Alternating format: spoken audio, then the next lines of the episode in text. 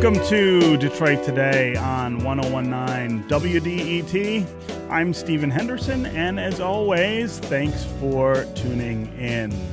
Remember, Thursday, April 19th, you can join me, the Detroit Today team, and other WDET listeners at the Hamlin Pub in Shelby Township for smart conversations about politics, policy, news, and the issues that matter most. We're going to be there from 6 to 8 p.m. We'll talk about transportation and infrastructure, education, and this year's race for governor. We will also inevitably get to discussion of the 2016 presidential election. If you listen to the show frequently, you know I am very curious about the decision-making that led to Donald Trump carrying Macomb County and carrying Michigan in 2016, and I'm very eager to hear from folks who were part of that. Come out and explain what you were thinking about when you voted for Donald Trump, if you did. Come out and explain what you were thinking about when you were voting for Hillary Clinton in 2016 in Macomb County. Macomb County is sort of a focus nationally of what happened in 2016. And one of the things that we would love to talk about when we are there is that dynamic, how that dynamic played out at a local level in Macomb County. So you lead the conversation on the topics that matter most to you at this event. Come out and see us, have a couple beverages, have a good conversation about local politics and national politics. You can go to wdet.org/events to learn more. Up front today, at last week's final meeting of the Michigan State University Board of Trustees this semester, a Larry Nassar abuse survivor stood during public comments and told the board that interim president John Engler had offered her $250,000 to drop the Nassar issue and leave the university alone. The woman says the meeting happened without her attorney present. Here is Kaylee Lawrence speaking at that meeting. This is audio from WXYZ-TV. When my mom and I stopped in to sign up to speak at this morning's meeting a few weeks ago, we happened to see President Engler. Mr. Engler then looked directly at me and asked, "Right now, if I wrote you a check for $250,000, would you take it?" My hope is that maybe if he actually met a survivor, he might become more empathetic to what we're experiencing. President Engler then tried to back up his statement, saying, "Time is up. Your time is up. No. Thank you very much. Thank you.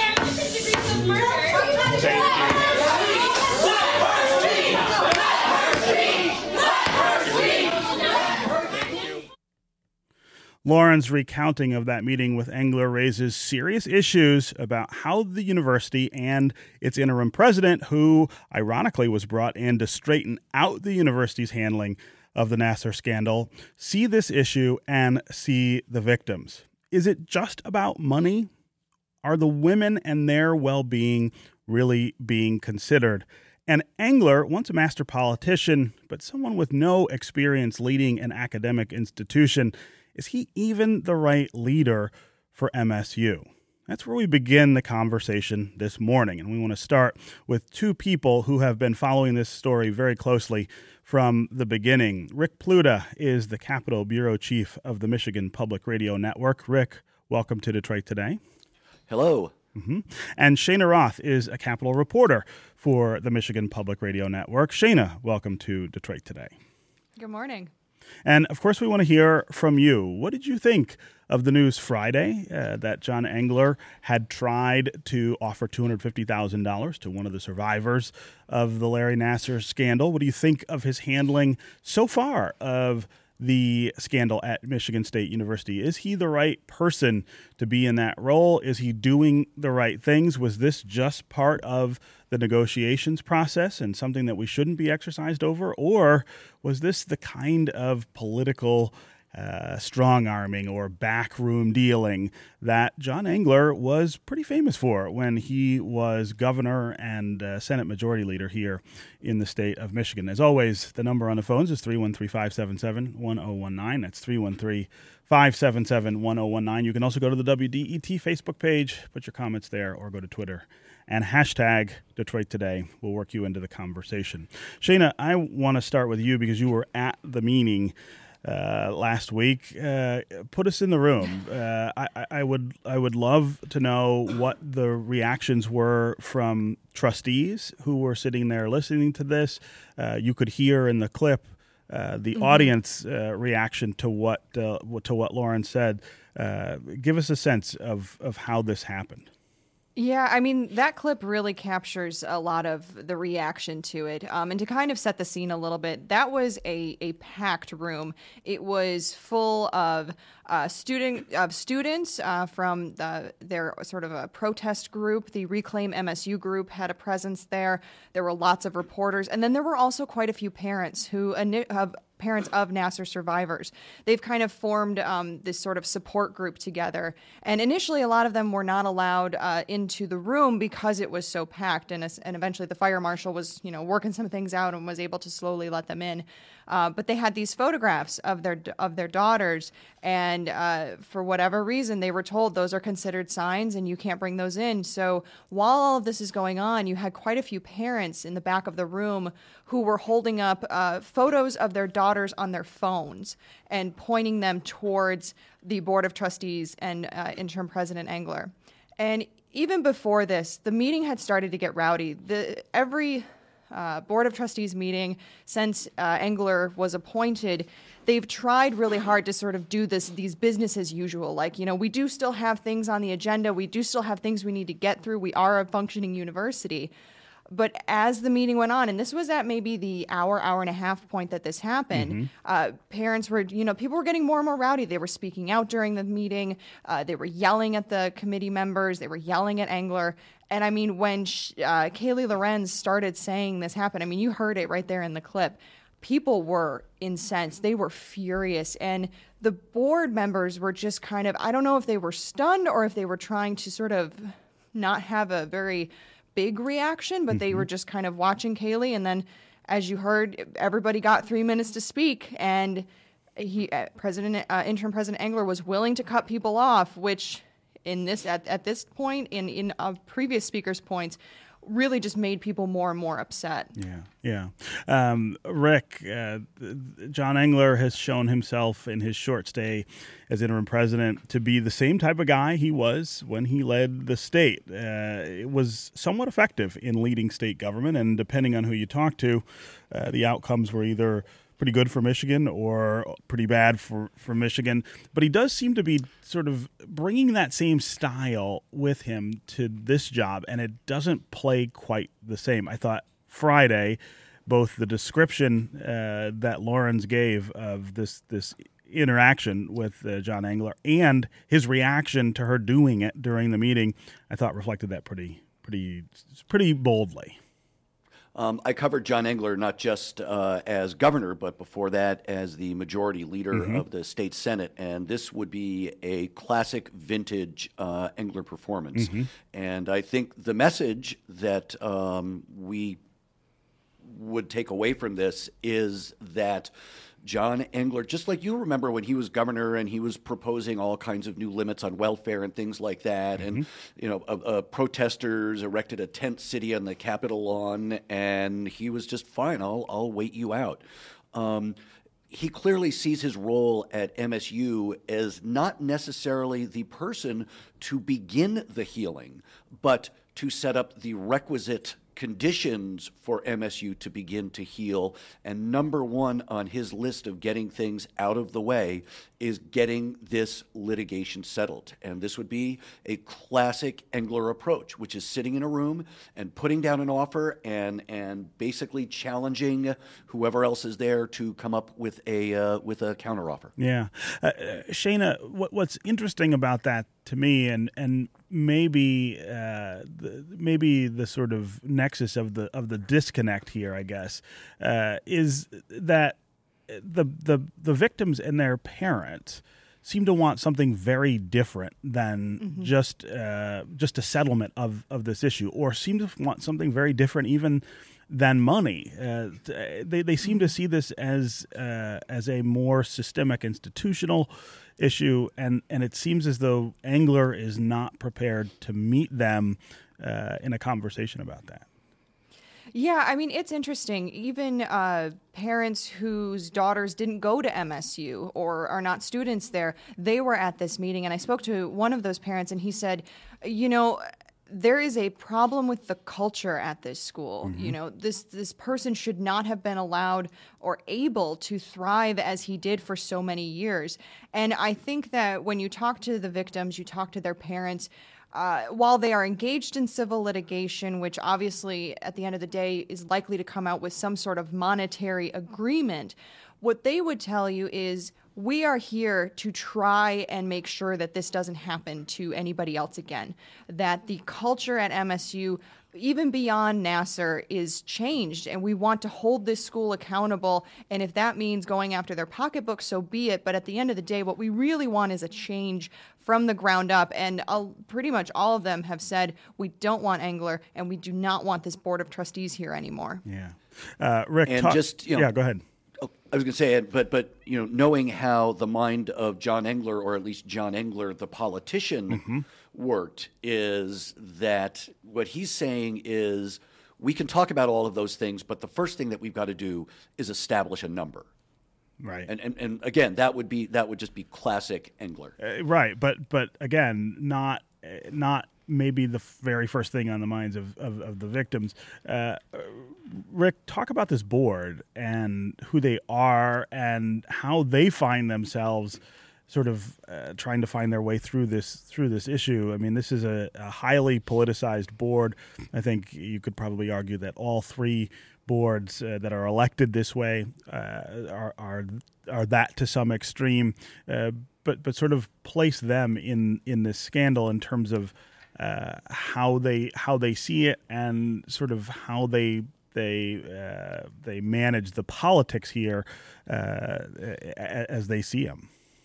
Well, these university boards, and as you pointed out, Michigan State University, University of Michigan, and Wayne State University are all elected. The rest are appointed. Mm-hmm. Although there really is very little difference between the board members who are elected and the board members who are appointed, that they are varying degrees of political, but they're all people who are politically connected, because you have to know either people at conventions or, you know, the governor to get appointed. They're to some degree partisan because they are nominated at partisan conventions or appointed by a governor of one party or the other, and they tend to be wealthy. That one of their primary functions is that they fundraise. They raise a lot of money for the institution, yeah. and so those are kind of the common characteristics. They're not universal, but that's, you know, sort of typically it.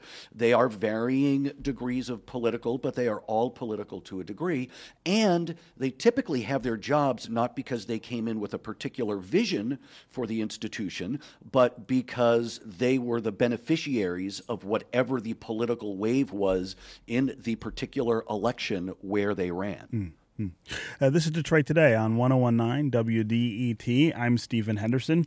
My guests are Rick Pluta. He is the Capitol Bureau Chief at the Michigan Public Radio Network, and Shayna Roth. She's a Capitol reporter for the Michigan Public Radio Network. We are talking about the Larry Nassar scandal and the latest news, which came Friday when one of Nassar's victims stood at the meeting of the Board of Trustees at Michigan State and said that John Engler had offered her $250,000 to walk away and leave the university alone in a meeting that did not include her lawyer. We're talking about what the implications of that accusation are, what the implications of that statement are, and what this means for the university going forward. What should they do in response to this? Should John Engler be the interim president at MSU? Should the university be focusing more on institutional issues and problems, challenges that they have than they are on individuals? Should they be trying to help heal what Larry Nassar so badly wounded, as opposed to trying to get a checkbook out to make all of this go away? If you want to join the conversation, give us a call. 313-577-1019 is the number on the phone. So it's 313-577-1019. What do you think should happen at MSU? What do you think should happen with John Engler there? You can also go to the WDET Facebook page, put your comments there, or go to Twitter and hashtag Detroit Today. We'll work you into the conversation. Let's go to Chuck in Franklin. Chuck, welcome to Detroit Today. Hi, Stephen, and hi to Rick and Shayna.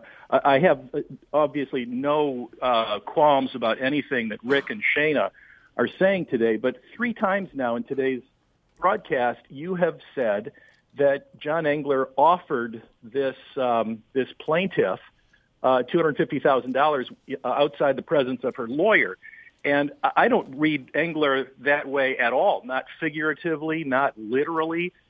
He asked her how much money it would take her to settle. And, of course, that's a huge issue right now because there are dozens and dozens of plaintiffs seeking millions of dollars from Michigan State. Mm-hmm. I understand that somebody like you might want Michigan State to act as some sort of healing counselor, but the fact is they're a defendant. They're being sued for millions of dollars. Hmm. And I read Engler, frankly, and fairly, I think, as saying to her, you know, there is a money question here. And I've got to face dozens and dozens of claims just like yours, and I want to know, you know, money-wise, what is it that you want? Right. If they want some reform, that's fine. If they want some change at Michigan State, that's fine. But they're plaintiffs. They're suing Michigan State for hundreds of millions of dollars. Right. And I don't think Engler really even has authority to make an offer. Well, he knows better than you and I do. Yeah, that was going to be part of my answer to you, Chuck, there is that he is a lawyer and he should know that he has no authority to be doing that. Here's the other thing. I mean, as a lawyer, he should know that talking with someone who you're engaged with a legal dispute over outside the presence of their lawyer. I mean, that is not okay. But I sort of want to go back to the beginning of your call here and what you said. I said what I have said is that Kaylee Lawrence says that John Engler offered her $250,000. I don't know what happened in that exchange. I don't know. I wasn't there, and so I'm reporting what she stood up at a public meeting and said happened. And I think some of the details you're talking about do matter there in terms of whether this was appropriate or not. And you're right that this is ultimately partially about money, but I think if you listen to the clip of Kaylee Lawrence talking about this on Friday, there's no question that she is in a different space than what John Engler may be in now or certainly was in that meeting. And I think the question is, which space is the appropriate space to be in now when you're dealing with victims? But Chuck, I absolutely appreciate the call and the question. Rick and Shayna, I'll ask you what the university's response has been since this happened. They haven't said very much about it as far as I can see. But again, the questions that Chuck is asking, I think are pretty important in terms of how you respond to this. Yeah, and I'll I was kind of trying to jump in there to get this point across. I did speak with MSU spokesperson Emily Grant, and she did confirm that there was a meeting with Lorenz and her mother. You know, she kind of emphasized that this was a meeting that wasn't necessarily planned. Lorenz was there kind of to schedule her talking at this board of trustees meeting. Mm-hmm. She happened to see Engler. She asked to have this meeting, and they all kind of gathered together. And what she said is, you know, the themes of the meeting that Lorenz commented on are the same.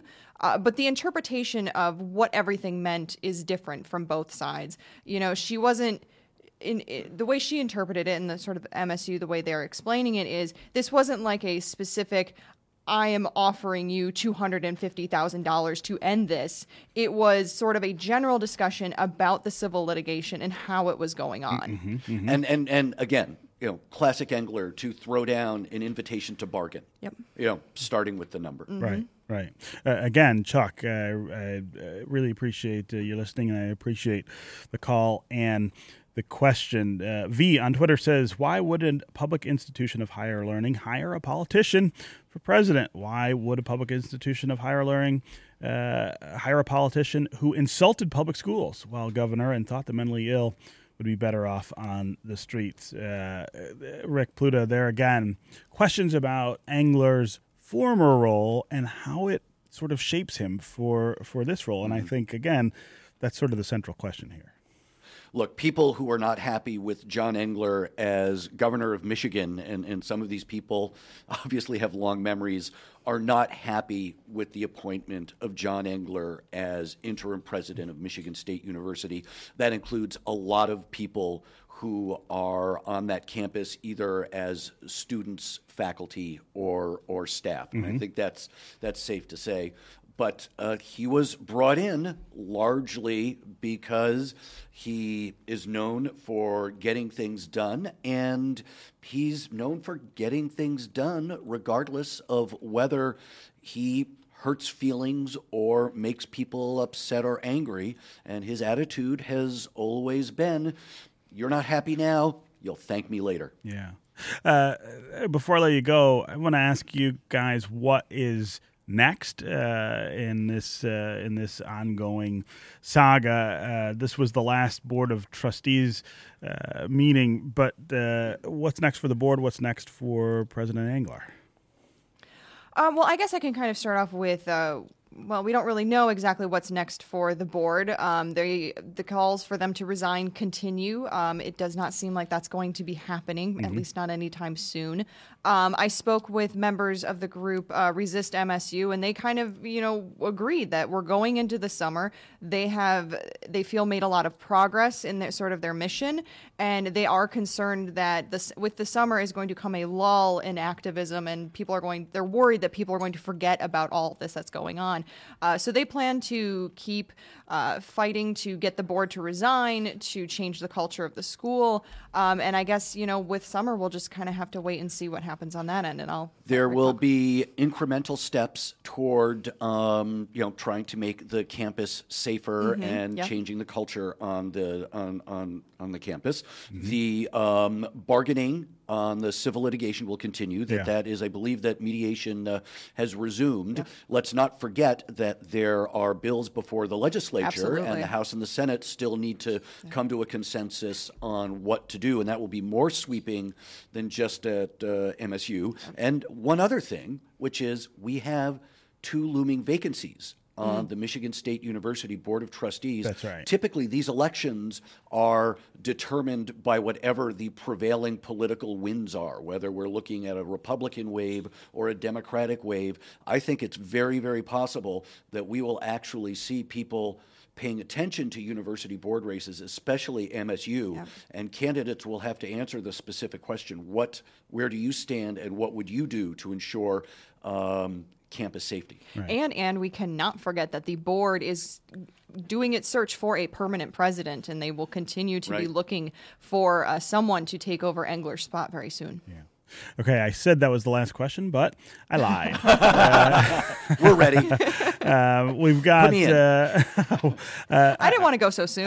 Right. I want to get a quick take from both of you on the Democratic convention that happened over the weekend. The big surprise, of course, was that Dana Nessel bested Pat Miles for the Attorney General nomination. I'd love to hear what each of you think about this slate going forward into the fall. Well, first of all, I have to say I was not at the convention because I was attending the dinner to induct WDET news director Jerome Vaughn into the Michigan Journalism Hall of Fame. Uh-huh. However, like a lot of people, I was following events as best I could, and I don't think it was a big surprise that we knew that, even though months ago it seemed like Patrick Miles was the choice to go in, that basically Team Miles got out-organized by Team Nessel, that she signed up a lot of delegates, progressive-minded, got them to show up and really, as a newcomer, showed the veterans how to manage a Democratic convention. Yeah. Now there's still a lot of healing that needs to be done. We seem to keep returning back to that. One of the reasons Democrats have this early endorsement convention, half a year before the official nominating convention, is to give hard feelings time to settle down. And now the question is, what kind of pressure does this put on Gretchen Whitmer regarding her ticket? Does she need to find ethnic balance by appointing an African American? Does she need to go for gender balance by putting a male on the ticket? Because it's going to be, if Gretchen Whitmer actually wins the nomination, but other candidates aren't facing this same question, but it would be Gretchen Whitmer, Jocelyn Benson, who got the endorsement for Secretary of State, and Dana Nessel, who won. So if Gretchen Whitmer winds up being the nominee, does she have to do a clean sweep and really make this a historic ticket by making it all female, or are there is there a balancing act that needs to occur? Right. Shayna, go ahead. Well, I attempted to get there, but my car spun out twice before I got to Brighton. So I was a scaredy cat and I drove home, but I was also stalking Twitter and following this very closely from home. And I mean, Rick hit on all of the major points. I think one thing that will be interesting to see, and sort of something interesting that came out of this, is that Miles had all of the organized labor, or most of the organized labor. The MEA was with Dana Nessel, but other than that, he got most of the big. Yeah. Right. And usually that's a good signal that they will win. And this is, I think, one of the first times in probably a long time where that hasn't happened. So I'll be curious to see, is Dana Nessel able to rally that organized labor support around her? And really, I mean, they all seem to leave with the understanding of we are going to rally together and supporting each other, and supporting Democrats was a very big theme throughout the night. It will be very interesting. November is both a long and a short ways away, so it'll be interesting to see if they're able to come together and agree that they're going to let bygones be bygones. Yeah. Okay, Rick Pluta, Capitol Bureau Chief of the Michigan Public Radio Network, and Shayna Roth, Capitol Reporter for the Michigan Public Radio Network. Thank you both, as always, for being here on Detroit Today. Thanks for having us. Up next, we're going to talk about what Paul Ryan's shifting politics mean for his district and Midwestern politics more generally. And don't forget, if you have to miss any of today's conversation, you don't have to miss out. Go to iTunes or wherever you download podcasts. Download and subscribe to Detroit Today. Take us with you. Listen when you are ready. We'll be right back on Detroit Today.